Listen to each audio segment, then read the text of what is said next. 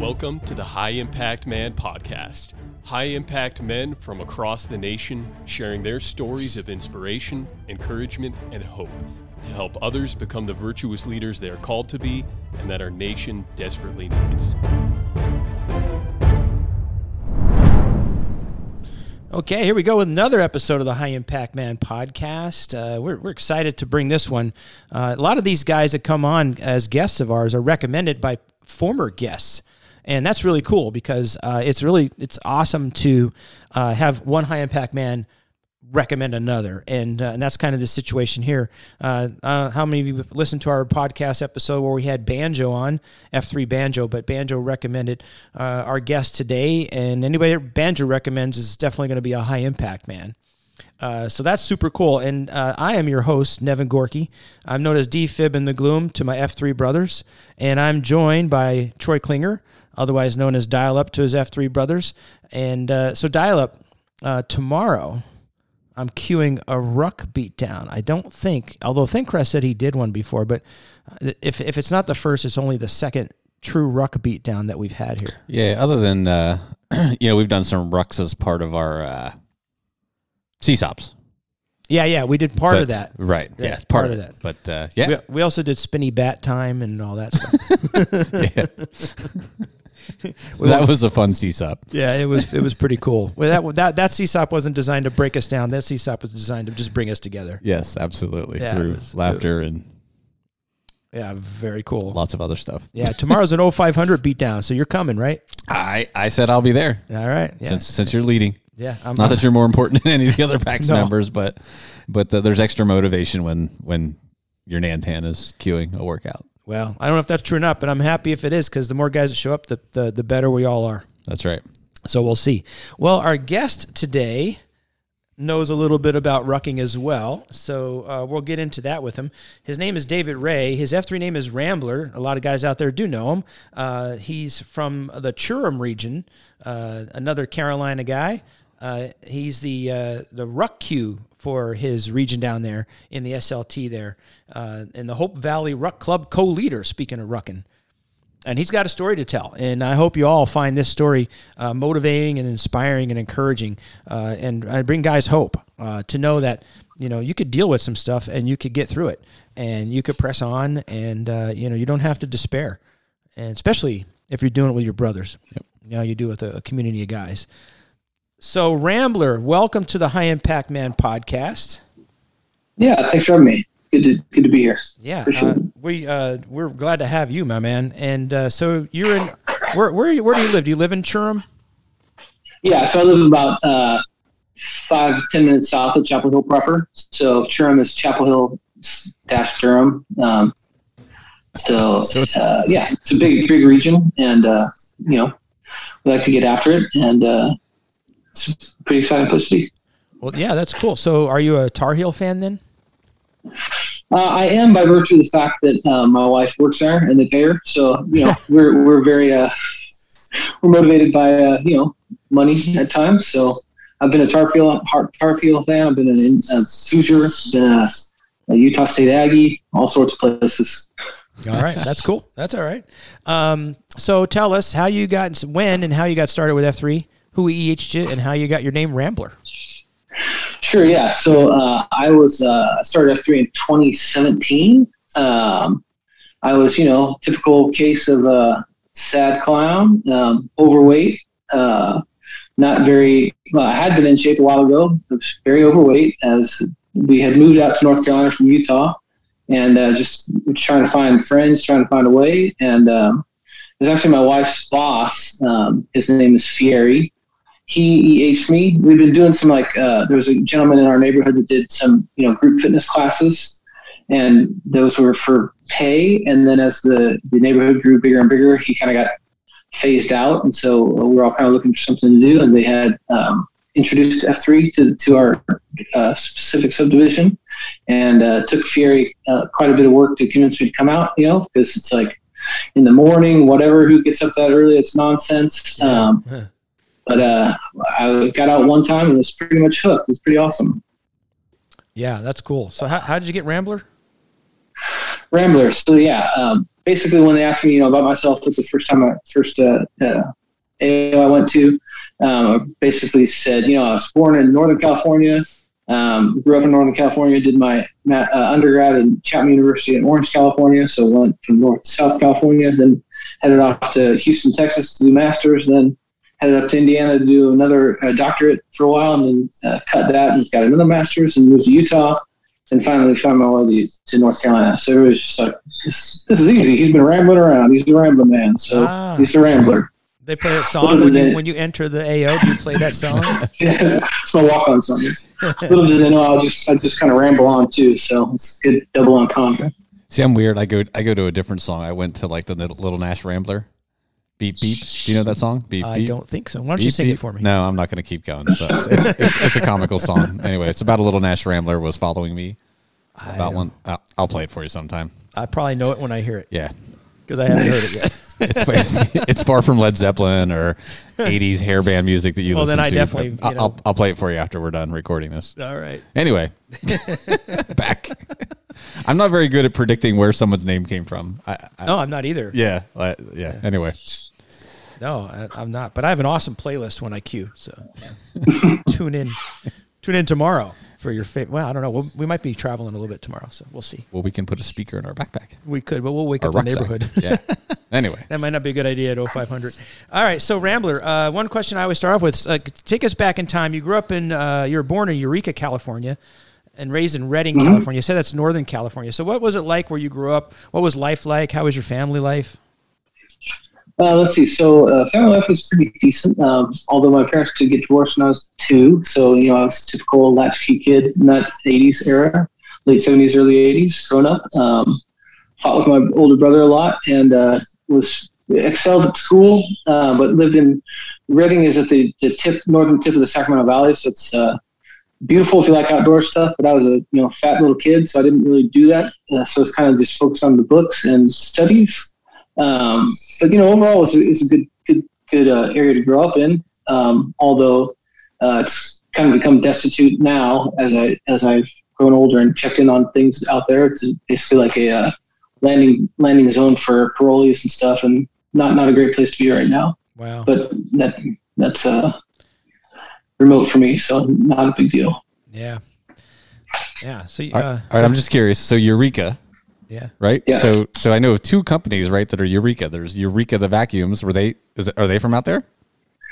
You know, I'm not sure. I actually don't. I don't know that. Okay. Uh, I I only lived there for about two and a half years, from Ah. zero to two and a half. So I'm not not too Ah, familiar with the area. all right. He wasn't taking notes then. No, apparently not. Yeah, Eureka vacuums, and there was like a Eureka like camping tents and backpacks I'll company have to take well. your word for it. I'm I'm just I'm always intrigued by like these little, you know, these factories and companies Sure. that are you know dotted all across the United States to make things like that. But anyway, just curious. Anyway, Makes sense to me. back on task. Yeah. I think the guy that uh, the story I got in school was the guy that, that discovered density or something like that. He was some French guy. Was from Eureka. No, he he, he, he uh, the story is I don't know if this is true, and I'm gonna mess this up completely. But apparently he got out and ran down the street naked. He was so excited, yelling "Eureka! Eureka! I discovered it!" So there you go. Nice, nice. I don't know.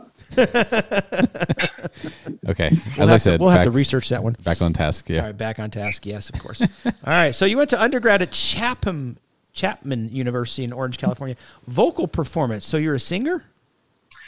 Well, I was. I consider that a deprecated skill at this point in time. Uh, yeah. So I, I, you know, I grew up in Redding. I went to junior college, Shasta College, for a year. Didn't really know what I was going to do. Like, uh, you know, I was one of those kids that at that time, uh, you know, my mom made just enough money to not qualify for any student aid. So despite having really good grades, I got into a few good colleges, but there's no way I could afford to go to them. So I did a year at a, uh, Shasta College, and while I was there, um, a, a Chapman University has this amazing uh, choral group, and he, at the time, this conductor was pretty well known in that community. And I had joined choir in uh, ninth, ninth or tenth grade because that's where all the cute girls were. I thought that was a good, good thing to do, and I happened to be good Target enough to uh, to get some money to go to college for it. So that's what I decided to do. They, they toured through my uh, freshman year of college and I auditioned for them. They called and said, "Hey, want to send you to send you to Chapman."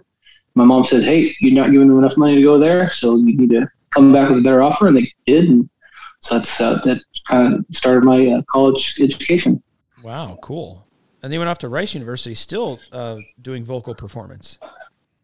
Yeah, s- similar situation. Like I, you know, I was in uh, Orange County um, in uh, what was it, 97, 1997. I graduated and just didn't really know what I was going to do. Um, and my voice teacher said, "You need to go audition at, at Rice University." I've sent a few students there; they love it. Um, it's a great, you know, Houston's a great town. It's a great area. Um, so I went and auditioned, and they basically did the same thing. They sent me a big, big package to go there for basically free. And I thought, well, it's probably probably the good thing to do. Wow, you must have been a good singer. You're getting I scholarships. feel, yeah, I feel like we need to hear him sing. yeah. We won't Uh, put you on the spot. you, you don't want to hear me. Maybe he could sing. Your, maybe he could sing your song you were telling me about Nash something. Or well, nobody knows it. So Well, all right. anyway, Yeah. Unfortunately, one of the uh, side effects of Parkinson's, which we'll get into later, is that uh, it affects your voice. So Yeah. there came a point in time where I was just like, you know, I don't feel comfortable uh, vocalizing. I don't sound good anymore to myself. Uh, so I just kind of gave that up, Yeah. uh, for better or worse. not to make light of it, but I don't have that excuse. I, I sound terrible. I just naturally sound. I make a joyful noise unto the Lord. Amen, brother. so what kind of like what kind of performances did you do? Like it was like like uh like choir? Were you in like a cappella group? Like what like what were kind of performances did you do when you were in school? Sure. So y- yeah, as, as a student in music, like in that degree, you basically have to be in choir. It's part of your obligation, to, especially if you have uh, if you're funded. So you're basically in the big choir. You're in the you're in the sort of the advanced uh, uh, smaller choir as well. Uh, but my my goal and my training was uh, classical music, so I was an operatic tenor. So uh, you know, I performed opera uh, on at, in at Chapman, at Rice, at Indiana University.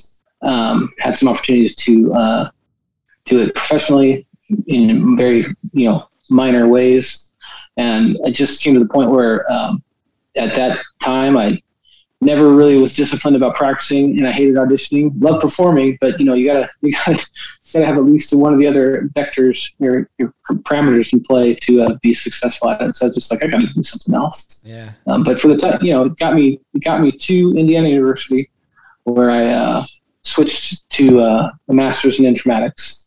So I got a degree in human computer interaction design uh, instead of dropped the performance pedagogy doctorate degree and got that instead.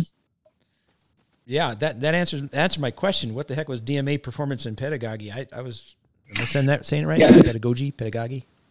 Pedagogy, yeah, it's a doctorate of musical arts. So it's a, it's, you know, it's a, it's just a, the acronym. DMA is a doctor of musical arts and performance pedagogy. They the goal is for most singers when they come up and and they want a career in music, uh, vocalists they have two options. They can go like move to New York uh, or Europe and do the grind for you know ten or fifteen years, where their voice matures over time because your voice really doesn't mature till you're like early thirties.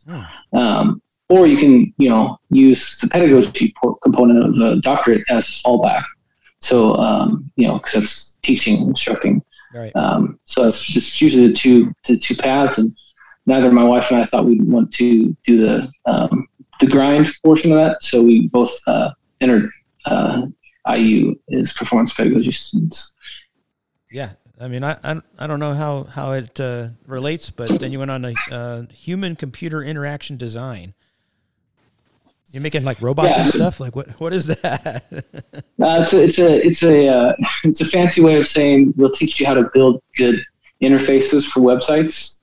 Um, so it's user experience, but it could be it could be uh, also like hardware interfaces. Um, just basically any any way a human can interact with the computer, whether it's you know a car, driving self-driving car, or whatever. Just making those experiences better. Um, I just happen to focus on the software engineering component of that. It's it's so funny. I got- it's, it's it's funny because I work in I, I work in the information science now field with uh, electronic health record at our at our local health organization, um, our health system, and there's so many of us like have the most bizarre degrees, like Yeah. leading leading up to getting into like information science, you know, computer, you know, IT is the general term a lot of folks will use, but yeah, like geologists, paramedics, you know, I my, my background's exercise physiology. You know, you're you're a guy that's had you know multiple deg- multiple degrees in, in in vocal performance, and now Right. as a computer science guy, it's it's yeah. I'm always fascinated how many people come into the in, into the, into the field from so many different directions. That's uh, it's it's pretty unique. Yeah, it, it, I did have a reasonable segue into it. So when I was at IU, um, for my for you know to earn some cash, I worked for the uh, basically like the, the on-campus uh, IT department and taught non-academic or you know non-academic compu- computing classes for the population there. So I figured I was a performer. I could just stay one step ahead of the the class in terms of materials and fake it and teach kids how to you know use Word, how to use Dreamweaver at the time, Okay. crap like that. And uh, that kind of spurned my interest in technology. And then when I decided to jump ship, I thought I'm gonna go talk to the head of the uh, H uh, uh, informatics department, and uh, you know it's a, a new program. I think I started it in year two. And I thought, well, I they, they need they must need students. They're only two years old, so maybe I can get in. Sure enough, they they, they uh, let me in, and I excelled at that, and here I am. So pretty pretty interesting stuff. Yeah, that is pretty cool. And now you're uh, uh, doing software engineering. You're a manager uh, developing. And let me let me just read it. Software engineering manager, developer experience team at Grove Collaborative. Yeah, so that's a San Francisco-based company. Uh, it's e-commerce site. So we sell like uh, uh, we're a B Corp, so we do social good, um, but we basically sell uh, you know like bamboo toilet paper, uh, fancy uh, organic stuff like that, uh, subscription-based model. Um, I started with them about two and a half, no, no, a year and a year and a half ago as a senior software engineer, and uh, got promoted in January to an engineering manager with my own team. So we focus on it's a developer experience. We focus on like uh, as a previous my previous role, I built stuff for client facing services, obviously. So like if you wanted to use the website, I worked on making that a better experience. Um, but this developer experience team focuses internally. So my clients are other developers. So we make uh, look at processes and workflows and tooling and make sure we are providing a good uh, foundational um, workflows for them and tools so that they you know they don't go leave and work somewhere else. That's amazing. I mean, the careers that have ex- that have been created and expanded since I graduated in college in 1989 is just like amazing. Yeah. You know, I mean, I, would, I don't even know what most of these things are when guys come on here and are like telling me what they're doing because most of them work in some kind of IT thing for some reason. The World Wide Web had not been developed yet. No, yet. it had not. Barely, barely. We didn't really have cell phones yet. We had these cell phones in these big cases you could take in your car. Yeah, I know. and now we got stuff I don't even know what they are. Well, it, wouldn't, it wouldn't be a podcast if I didn't throw a jab out at you. That's far as okay. so you did some consulting work with UNICEF. Tell me about that. That was awesome. So pre- prior to uh, Grove Collaborative, I worked at another startup. Um, but then before that, I was a consultant at a small uh, Django consulting company. Django is a Python-based uh, framework um, course it is. for building web applications. Python's programming language. So, uh, but one of their clients was UNICEF, and uh, uh, we had an opportunity to work with them and build um, software to monitor the first thousand days of, of uh, maternal health. So, you know, once a woman was pregnant, then uh, up to two years of age for the baby. And um, in Africa, they, um, you know, they had amazing cell networks. Like everybody has two or three or four or five cell phones, but the, their internet is garbage. Um, so we built a system that um, we could install it at a local hospital, and then via text messages, uh, the rural doctors could, you know, send metrics of a of woman's um, visit and send it to the hospital. We could dispatch ambulances. We could monitor, you know, collect data and track the history of the pregnancy. Um, but it's pretty awesome because uh, it afforded me the opportunity to go out there and teach the local developers how to expand and enhance the systems. So I got to work in Zambia for three weeks, Rwanda for a couple weeks, and then Cape Town for a few uh, conferences. It's pretty pretty amazing experience. So were you the comms EQ for F3 Churham? No, no, I try to stay far away from that. You know, it's like it's like the typical, you know, when you go to my in-laws' house, they ask me how to hook up the printer. I'm like, I don't do that. it's not, it's not my focus. I got people for that. Yeah. Yeah. All righty. Well, um, so your wife Leslie, you you met her in college. Is that when you met? Yeah. So I met her at, at Rice University, like day like a week before school started. We were, I was talking to my uh, would-be uh, instructor, my voice teacher, and like I was in, had a, the door open in his office, and then I saw her down the hall like 100 feet. And I was like, wow, there's this beautiful young lady. Like I would love to get to know her. And she, it turns out she was thinking, oh, she thought, oh crap, I'm going to marry him, and he's a musician. I can't marry him. He's not going to never make any money. So, but it turned out okay, I think. Yeah. That sounds like it. You got two two children, a son and a daughter. Yeah, so I got Alex. He's uh, my son. He's uh, almost 19 now. He just finished his first year of uh, community college as well. And then my daughter just finished uh, seventh grade today. So she's uh, got all A honor roll this year. So that's pretty awesome. And uh, yeah, pretty awesome kids. Pretty great, great family. Awesome. Yeah, that's that's cool, man.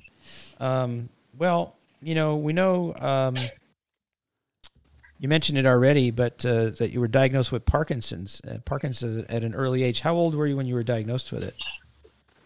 Uh, you know, I, I always slip on this. I think it was uh, 2012. So, you know, 20, I was 30, 39, 38 or 39. So it's been like seven, seven or eight years now.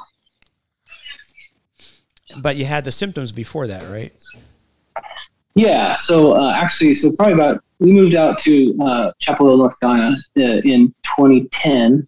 I'd say probably a year or two after that, like I started uh, experiencing some interesting things. So I was at a uh, work conference, and you know, where people ask, uh, give lectures and things like that. And so after one of the lectures, I stood up and asked some questions. And my coworker afterwards, she's like, "Were you reading from a cue card?" And I was like, "Why?" I said, no, why? What, what makes think that? She's like, your arm was locked the whole time. Like, just wouldn't move. It looks like you're reading from a cue card. It's like, oh, that's interesting. Didn't think anything of it. Um, and then when I went home from that conference, I said, hey, Leslie, will you watch me, you know, just watch me when we're walking and stuff like that and see if you notice any oddities? And she's like, sure. Because we used to walk all the time. And uh, so we went on a walk and she's like, your right arm doesn't swing at all. Like really? She's like, no, yeah, you don't you don't notice it. No, uh, just didn't, didn't swing at all autonomously. Um, it would it would swing if I willed it to, you know, actively actively uh, manipulate it, but just you know things you take for granted it just didn't do. Um, so it took probably three or four uh, months, maybe longer, to from that that time to uh, go through the whole process of you know talking to my primary care provider, and she's like, yeah this doesn't sound like anything bad. Maybe, well, initially I thought it was uh, like scar tissue from a, a, pre- a previous accident, just kind of presented late. Because I, in, when we were in Utah, I used to go to a CrossFit gym. I was actually lucky enough to uh, work out with the, the owner during lunch because he needed a workout buddy. So that's pretty awesome. I just got one-on-one training for a couple years with him. But about three months before I moved to uh, Chapel Hill, um, we were doing Turkish get-ups, and at the time we were pretty, pretty, pretty uh, intense. So we got up to 135 pound barbell Turkish get up, and uh, we did it a few times. But then once, uh, one session, we had some people like strolling in after lunch and waiting for their workout to begin. And uh, I got up and like uh, balanced fine on the way up, and then on the way down, I kind of went out of balance. And I thought, well, I, you know, I think you're supposed to just throw the weight, right? You got to get rid of it so you protect yourself. And I thought, well, if I throw this barbell, uh, it's going to hit somebody or it's going to roll into somebody. So I I think I can, you know, my brain's doing the calculus, and it's like I think I can roll back on my shoulder and be fine. So, of course, fell fell uh, on my butt, rolled back on my shoulder, and slammed my elbow in the ground, and shear fractured my wrist. Oh. Um, so anyway, I, I, thought like, you know, three years later, maybe it's just some weird scar tissue in my shoulder that was causing the uh, weird uh, physical mannerisms, but nope.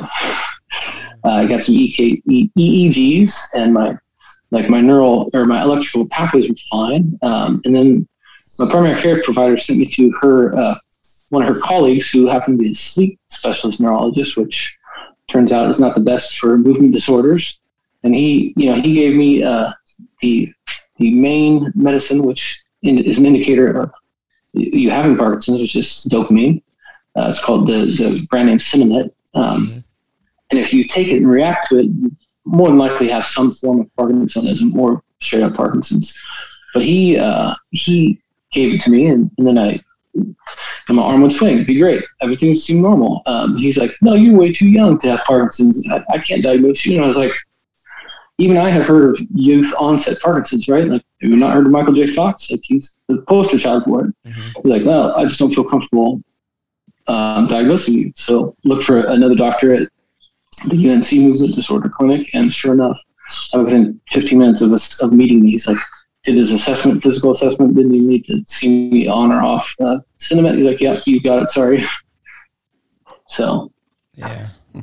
Wow. And so were you on uh, uh, from that time? And there's other uh, medicines too, right? Yeah. yeah, so uh, I took Sinemet then, and basically, as the Parkinson's progresses, you need more and more of it. So Right. Uh, I started maybe uh, maybe two or three hundred milligrams a day, which is you know one or two pills a day. Um, and then as again as you progress, there's other uh, medicines that help in different ways. So I have a patch that I wear 24 hours a day, replace it every day. That uh, kind of regulates the production, the, the dopamine that you have in your system uh, still natively. Um, and then there's another, uh, along with the Sinemet, you can take a, a, a dopamine agonist, which keeps the the stuff that is trying to get to your brain uh, and convert it into dopamine, uh, keeps that around longer, it regulates that. Mhm. And I also have uh, like a rescue inhaler. Um, so uh, that being said, when I before the surgery, which we'll talk about in a little bit, um, I was up to like I think like 22 pills a day. Mm. It's just ridiculous. Yeah. Uh, How and how often a day did you have to take pills? Uh, I was getting to the point where I was taking the Sinemet like every two to three hours. Right. Yeah. So Yeah, it's that's- pretty, you know, just managing that. It's like ridiculous. It's like, Yeah. did I forget to take this? Is that why I feel like crap? Or, you know, it's, it requires a whole routine, and uh, if you deviate from that, it's problematic. Yeah, yeah. So before we talk about the, the brain stimulator, what um, when you first got diagnosed, like what was your mindset then? Like what how'd you process this? Uh, well, you know, I was kind of relieved to actually get the diagnosis, which seems really odd, but it's like, you know, we didn't know for probably, you know, six or seven months uh, while they were trying to figure this out. And it's, you know, everybody has their own like Google Doc, right? So hmm we've done some research and we thought, well, it's either Parkinson's or ALS. So it's like, you're either screwed or really, Right. really screwed. Yeah. Uh, so it's kind of it's kind of relief in some weird sense to get the diagnosis of Parkinson's. Um, yeah, and and just you know I've always had that attitude of um, you know if, if you you just have to you just have to get to do something. You can't just sit around and be uh, be idle, or you're just gonna rot and you know not be in a good place at all. Uh, which I don't want to be that way. You know I want to be there for my kids as they get older, my wife of course, and uh, that's that's the main motivator. It's just like getting up and doing something every day to ensure I can mitigate the progression of the disease. Yeah. Wow. Ah, and uh, so you were exercising before that. It didn't sound like you were very athletic in high school. You described yourself that in not athletic, but um, you, you ended up in a CrossFit gym. Like when did you start uh, hitting the weights and working out and all that stuff? Uh, yeah, so let's see. In my first year of junior college, I finally just when I graduated high school, I'm like I can't be, you know, fat, so I need to do something about that. Um, so I, you know, lost 30, 40 pounds, hit the gym, you know, every day, um, and uh, lost 30, 40 pounds. Went to uh, my undergrad at Chapman and gained it back over the course of my tenure there. Mm-hmm. So then I went, when I went to Rice, I lost weight again. Um, so you know, typical yo-yo yo-yo lifestyle for, us. Blessed with that situation. Um, but yeah, uh, when I met my wife, she's super super athletic, so uh, she inspired me to get into cycling. Um, especially when we were in Utah, er, Indiana, and Utah. We, and when we were in Utah, we did uh, LoToJa, which is Lo- Logan Jackson road bike race, a single day, 210 miles. That's a nice feather in my cap. Um, yeah, Did you say yeah, 210? she, two ten. 210. Yeah, two two hundred twelve. Or two ten. Logan from Logan, Utah to Jackson Hole in one day. That's far. Have you pedal all night long too? Yeah. No, that only took that, that took uh, like ten and a half hours. Okay. So yeah, that's like uh, when, I think well maybe twelve hours. Can't I can't remember the exact details, but uh, definitely you start about six in the morning, you get get done at six or seven at night. I'm sure it was all flat too. Unfortunately, not. No, there's three three big passes you have to go through to get to get to, to Logan or to get to Jackson Hole from Logan. So then you got you said you got involved with F three in 2017. Is that what you said? Yeah, yeah. So you'd already been diagnosed with Parkinson's when you went out to start working out with the guys. Yeah, I, I was. Um, so what what had happened was, uh, yeah. So I went to, um, you know, I was sort of dealing with Parkinson's and thinking like, I got to get out there. And uh, my uh, uh, Fieri got at EHP. He, uh, you know, because Leslie talked about it at work, and he's like, well, he should really come out and just do this. You know, be good for him. And um, so I we went to Iceland for a work trip, which is another story, amazing. And uh, when I came back, my I totally disrupted my sleep cycle like one night. Like it's just off by four or five hours. So I started going to bed at like you know nine or ten, and waking up at three or four. Right. And that's it's kind of an artifact of I think that trip, but also um, it's just a an effect side effect of Parkinson's. Like you just get crappy sleep, uh, which is ironic because sleep is one of the best things for Parkinson's. But that's another story. Um, so yeah, I was like, well, shoot, I'm waking up at three in the morning. I might as well go check this thing out. And uh, yeah, so I went, and um, it, was, it, was, pretty amazing. It's kind of like overwhelming experience, right? Because um, you know, you go out there, you're, you're sucking wind, you can't talk to anybody, et cetera, et cetera. You're feeling terrible, but there's always guys coming back and like, hey, you can do this, you got this, and it's just an amazing experience. And I was immediately hooked on that aspect of it.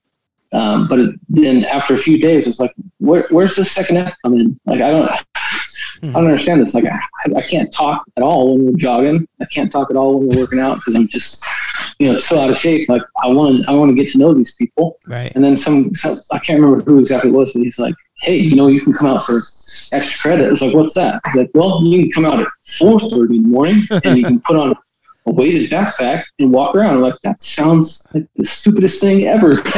I'll be there. Why, why would anybody do that? Uh, but you know, I was like, well, I'm gonna give it a try, and that was awesome. I got hooked immediately because you know it's just a different modality, right? You just put on this weighted backpack. You for like the first 45 minutes, you feel great. Then 45 minutes in, you're like, oh man, this is this is this is doing stuff to my body. But the you know, you're you're uh, not sucking wind, so you can talk and learn about your buddies. It's it's pretty awesome. It's a great great entry, great gateway into the whole rucking world, and then of course just uh, learning about my uh, F3. Yeah, that, that's a great point. I hadn't thought thought about that about rucking either. The social aspect is is easier to you know you know more pronounced than if you're running or yeah you know doing what we did this morning, the EMOM and sucking wind. Yeah, because you're generally like, uh, I assume in these bigger groups when you're rucking, like you're still pretty much all together, right? Sorry, cutting in and out a little bit. No, okay, yeah. So, so uh, I, I, would assume like in these bigger bigger regions where you have like a large group of guys that are rucking, you, you all tend to be all in one big group together, right? Yeah, yeah. Basically, very rarely do you do a, a ruck workout where you're, you know, where you're just trying to win and beat everybody. Although that's different in, in the actual event where you know it pays to be a winner. Yeah. But if you're just just training, you're all you're all together for the most part. Yeah, you're right. I like I never really had thought about that. The, the the social aspect is so much better with with rucking. Yeah, you're big group all together. You can breathe. Yeah, yeah, exactly. You can talk and actually you're, communicate. You're in zone three or whatever yeah. zone that is. Yeah. Right. Cool. Yeah, yeah I, you know, I, just I just love doing that uh, because you know not only you learn about the other guys, but you kind of learn about yourself and what you what your limits are and what well what your perceived limits are and how you can get past them and learning new skills. You know, I mean, I, I would have never learned how to put somebody in a stretcher and carry him around over my shoulder forever or fireman carry a dude. Like that's all nonsense, but it's pretty practical in some sense. So it's good to know. Yeah, I, I, definitely want to pick your brain a little bit and get in a little bit more about the rucking and all that stuff. But uh, uh, because I I just started rucking basically a little over a month ago, mm-hmm. and uh, so well, we'll get back into that a little bit. But I want to finish the um, where we're going with you know your uh, your treatment for the Parkinson's. So because you, now then sure. you ended up with the with the surgery, right? Yeah. So uh, last June, um, I got uh, the first three surgeries for deep brain stimulation. Um, the first surgery is in the office where you meet. You basically it's very strange because you know I work with my neurologist for ages, and we talked about um, you know this is a therapy. Uh, basically there's a few requirements. You have to have been diagnosed for four years. Um, you have to have had been your med- on your meds for at least four months, and they have, are no longer being that efficacious. And then you have to go through a neuropsych eval um, to make sure you don't have a lot of cognitive decline. Mm-hmm. That's the majority uh, physical, and that's because uh, the the the therapy for cognitive decline is the same as, as the physical, which is Sinemet dopamine. Um, but the uh, the stimulation, electrical stimulation, only mitigates um, the physical uh, components of Parkinson's. So if you have too much cognitive decline, you're not usually a good candidate because one of the other one of the primary goals of the surgery is reducing your medical medicines. as much as possible. So if you remove the Sinemet, you're kind of screwing yourself if you have cognitive decay. So, um, so yeah, uh, you meet this neurosurgeon like for 10 minutes and he's like, this is what we're going to do. You know, we're going to screw some bolts in your head uh, because we're going to 3D print a frame that we're going to then put on your head when you come for the second surgery.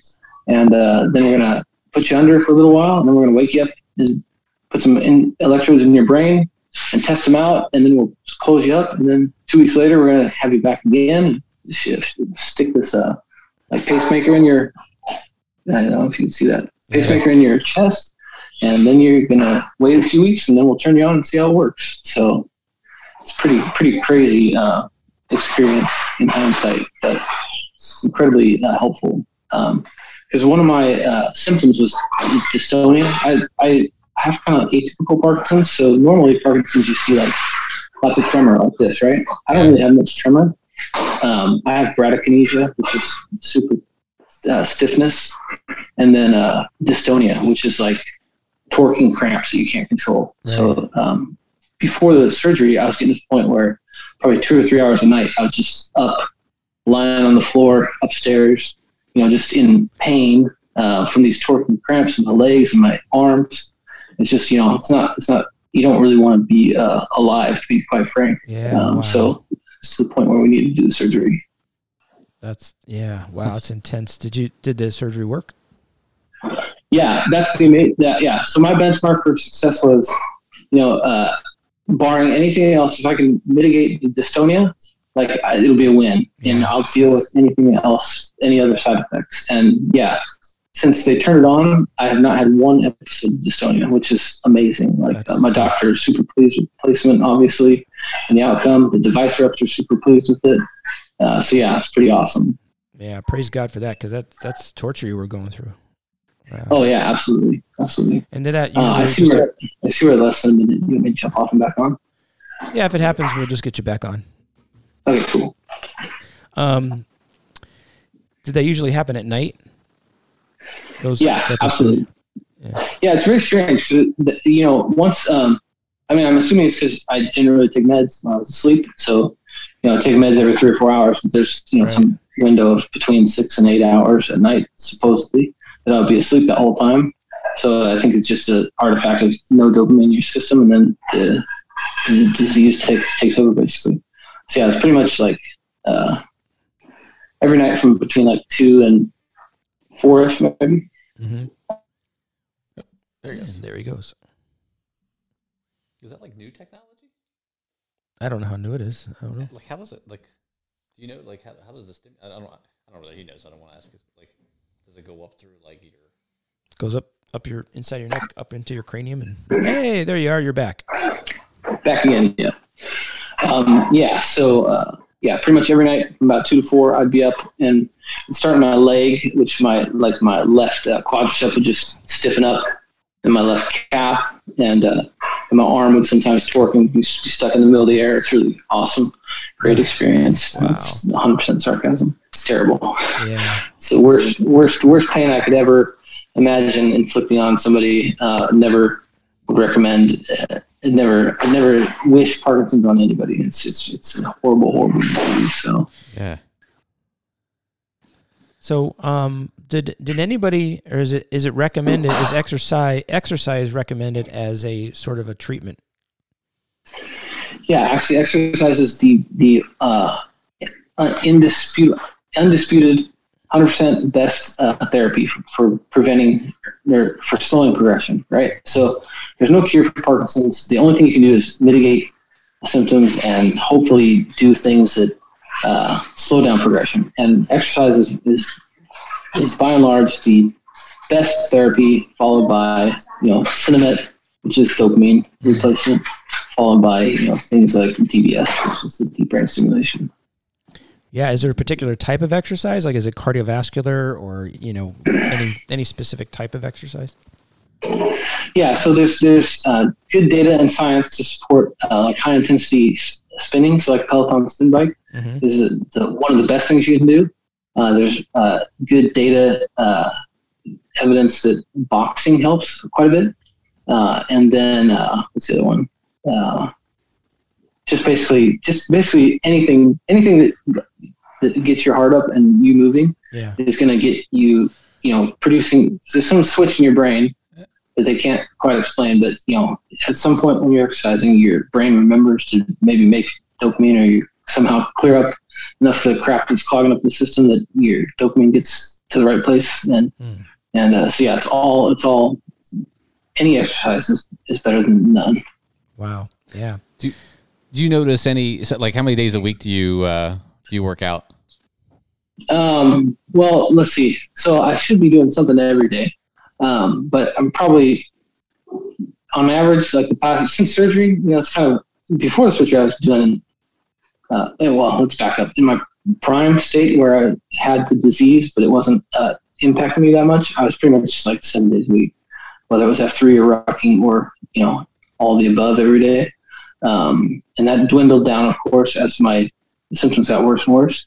Um, and then I had the surgery, and so it's been kind of a slow, slowish uh, battle back to getting out regularly. But I think I'm back to on average probably three or four days a week now doing something. And you you said there at the beginning when I asked you that, you- I think you said you should like you should be doing it every day. So do you do you notice variation from day to day when you when you've worked out and when you don't? Like are your like any symptoms, residual symptoms that you still have? Like are they worse or better on days you've exercised or not exercised? Yeah, there's two two components to that. One is uh, uh yeah, I definitely noticed um it it it basically the thing that affects is that a lot of medicines work better uh, or longer by some you know cosmic force that they don't quite know. That's the, that's one of the frustrating things is they don't really know much about how or why this disease works, and and uh, until you're dead, and they can cut your brain open and see basically poke around and see what's going on. But um, yeah, so if I if I do like uh, if I do spin bike, um, I usually feel better most of the day. Um, and if I don't do it, or if I eat like crap, that's the other thing. That's the other component. Is like if you have any kind of inflammatory diet, you're just screwing yourself. So it's it's uh, pretty uh, important to get your diet in check, which I have not been doing a good job of lately. And that's that's the next thing I'm working on. Is is the brain st- stimulator that you have is that is it still considered like experimental or um, is it, is it, that's is it a good becoming question. is it becoming Um, kind of like a standard treatment? Yeah, so DB, DBS has been around for about 20 years, um, and it's it's no longer experimental um, for elderly people. It's it's and it's now become standard of care for younger generation, like people with youth onset. They used to not do it for them, and just uh, but now that you know, as as uh, right before I got it, they finally released a longitudinal study um, that was uh, I think the results were something like um, the average age of the implant was 19 years and the average uh, efficacy over that time had only dropped like 10%. Like so it's still 90% efficacious based off of, you know, physical tests and, and self-reporting from the patients that had it. So Well, that's good. That's encouraging. Yeah. How long is the how long does the stimulator unit last in your chest?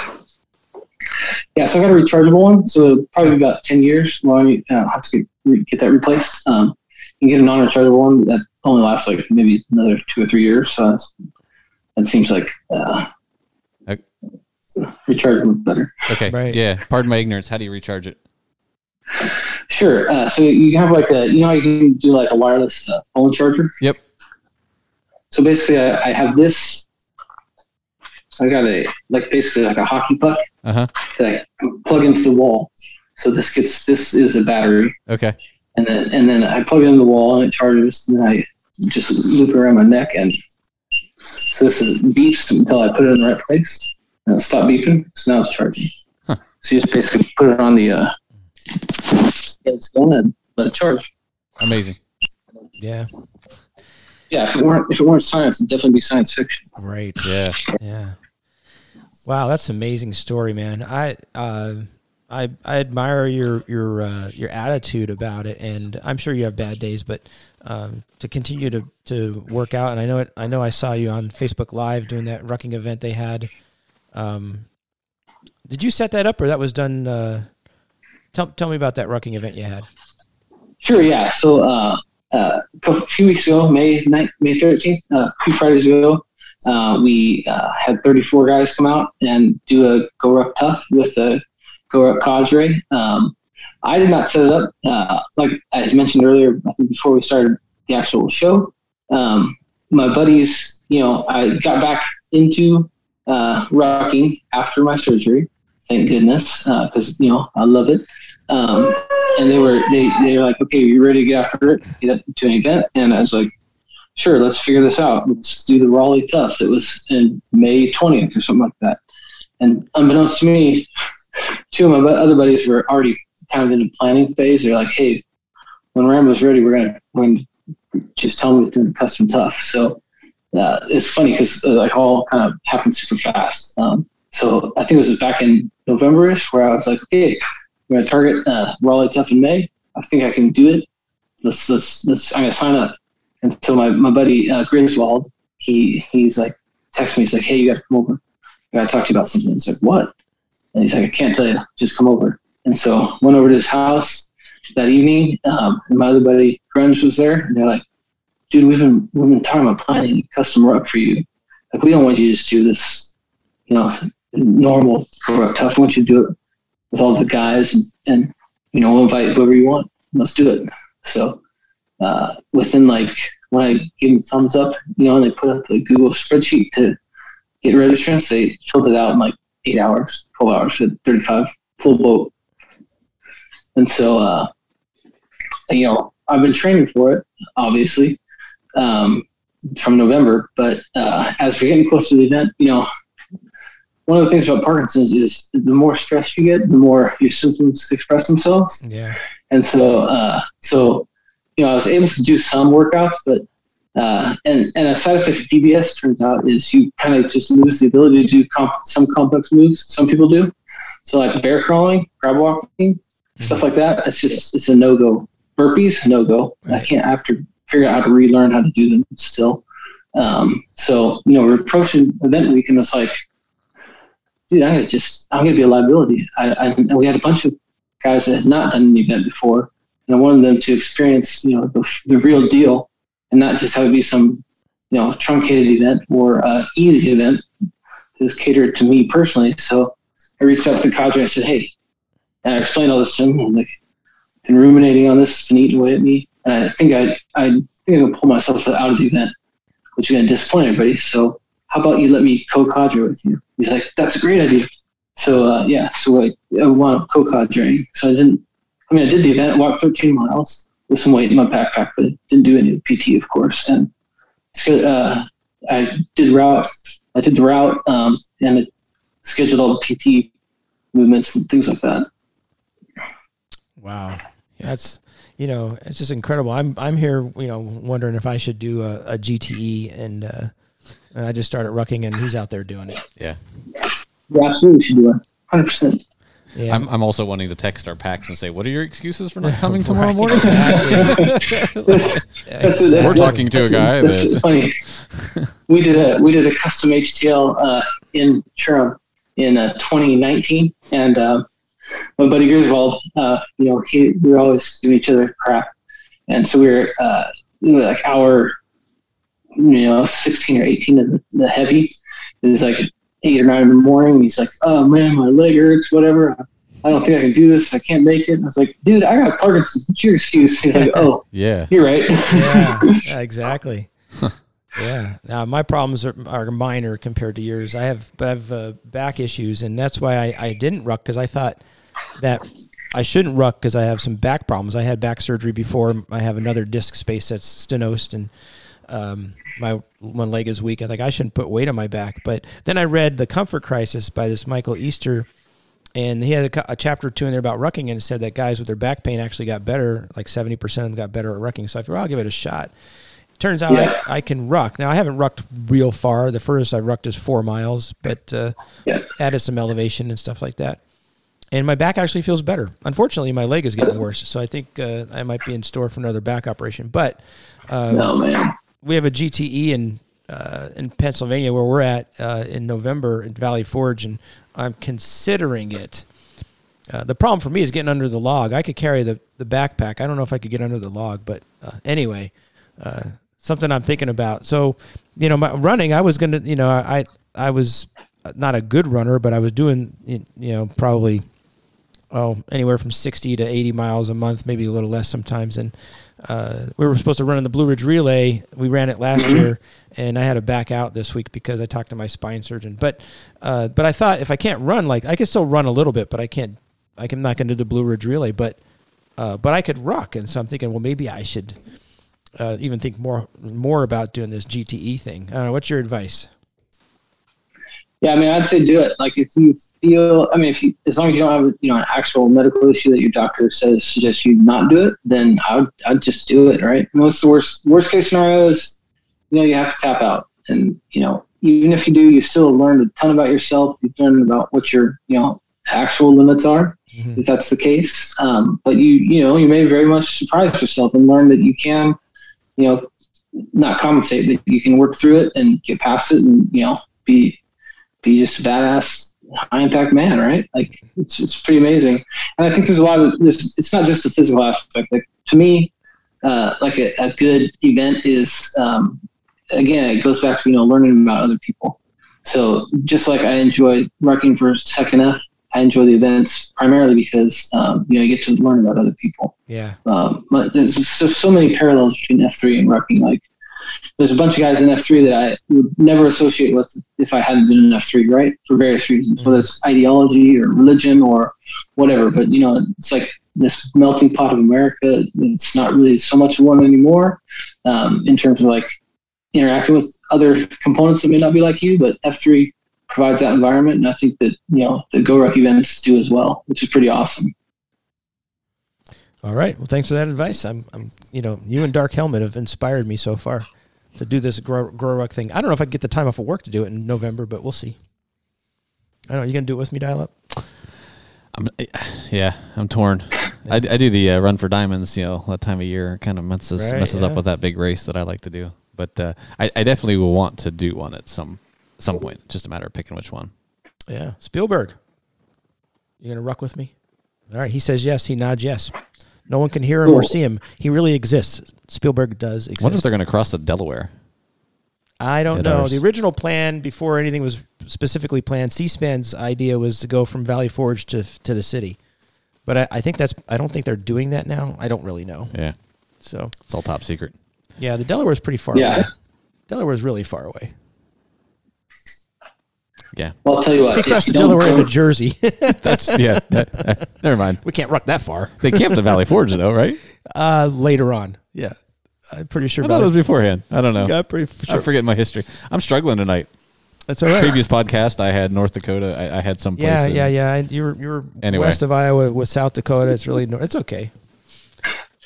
So as part of the event that we did, um, you know, I, I also made it a fundraiser for the Michael J. Fox Foundation, which is the you know largest uh, Parkinson's Foundation uh, fundraising entity that exists. So we raised 15 grand for them, like without really marketing the event or the fundraising aspect. It's pretty awesome.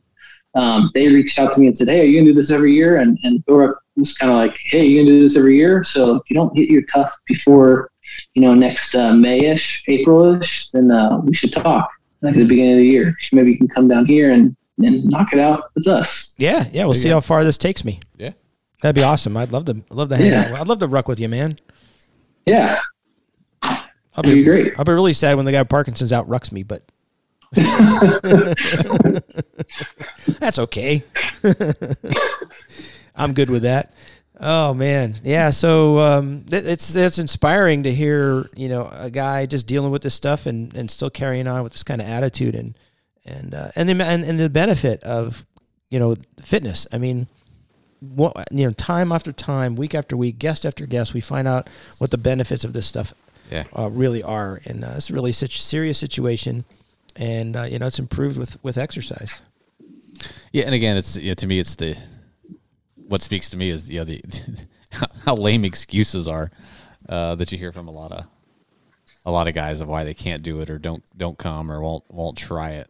And uh, I just love hearing these stories because it just adds to the the weapons in your arsenal of at least trying to guilt the guys into yeah. to, to, try it. Uh, like I said, it's like, oh, oh, oh, that's a, you don't like to get up in the morning. Oh, that's too bad. Let me introduce you to Rambler. Yeah, let me introduce you to Rambler. Yeah, man, that's cool. Now, let me. Are your legs affected much? Uh, yeah, I mean the whole body is. So uh, you know, I even now I like shuffle every once in a while, which you know, like an old dude shuffles. I mean, you know, I do that occasionally, um, more than I'd like to, to be honest.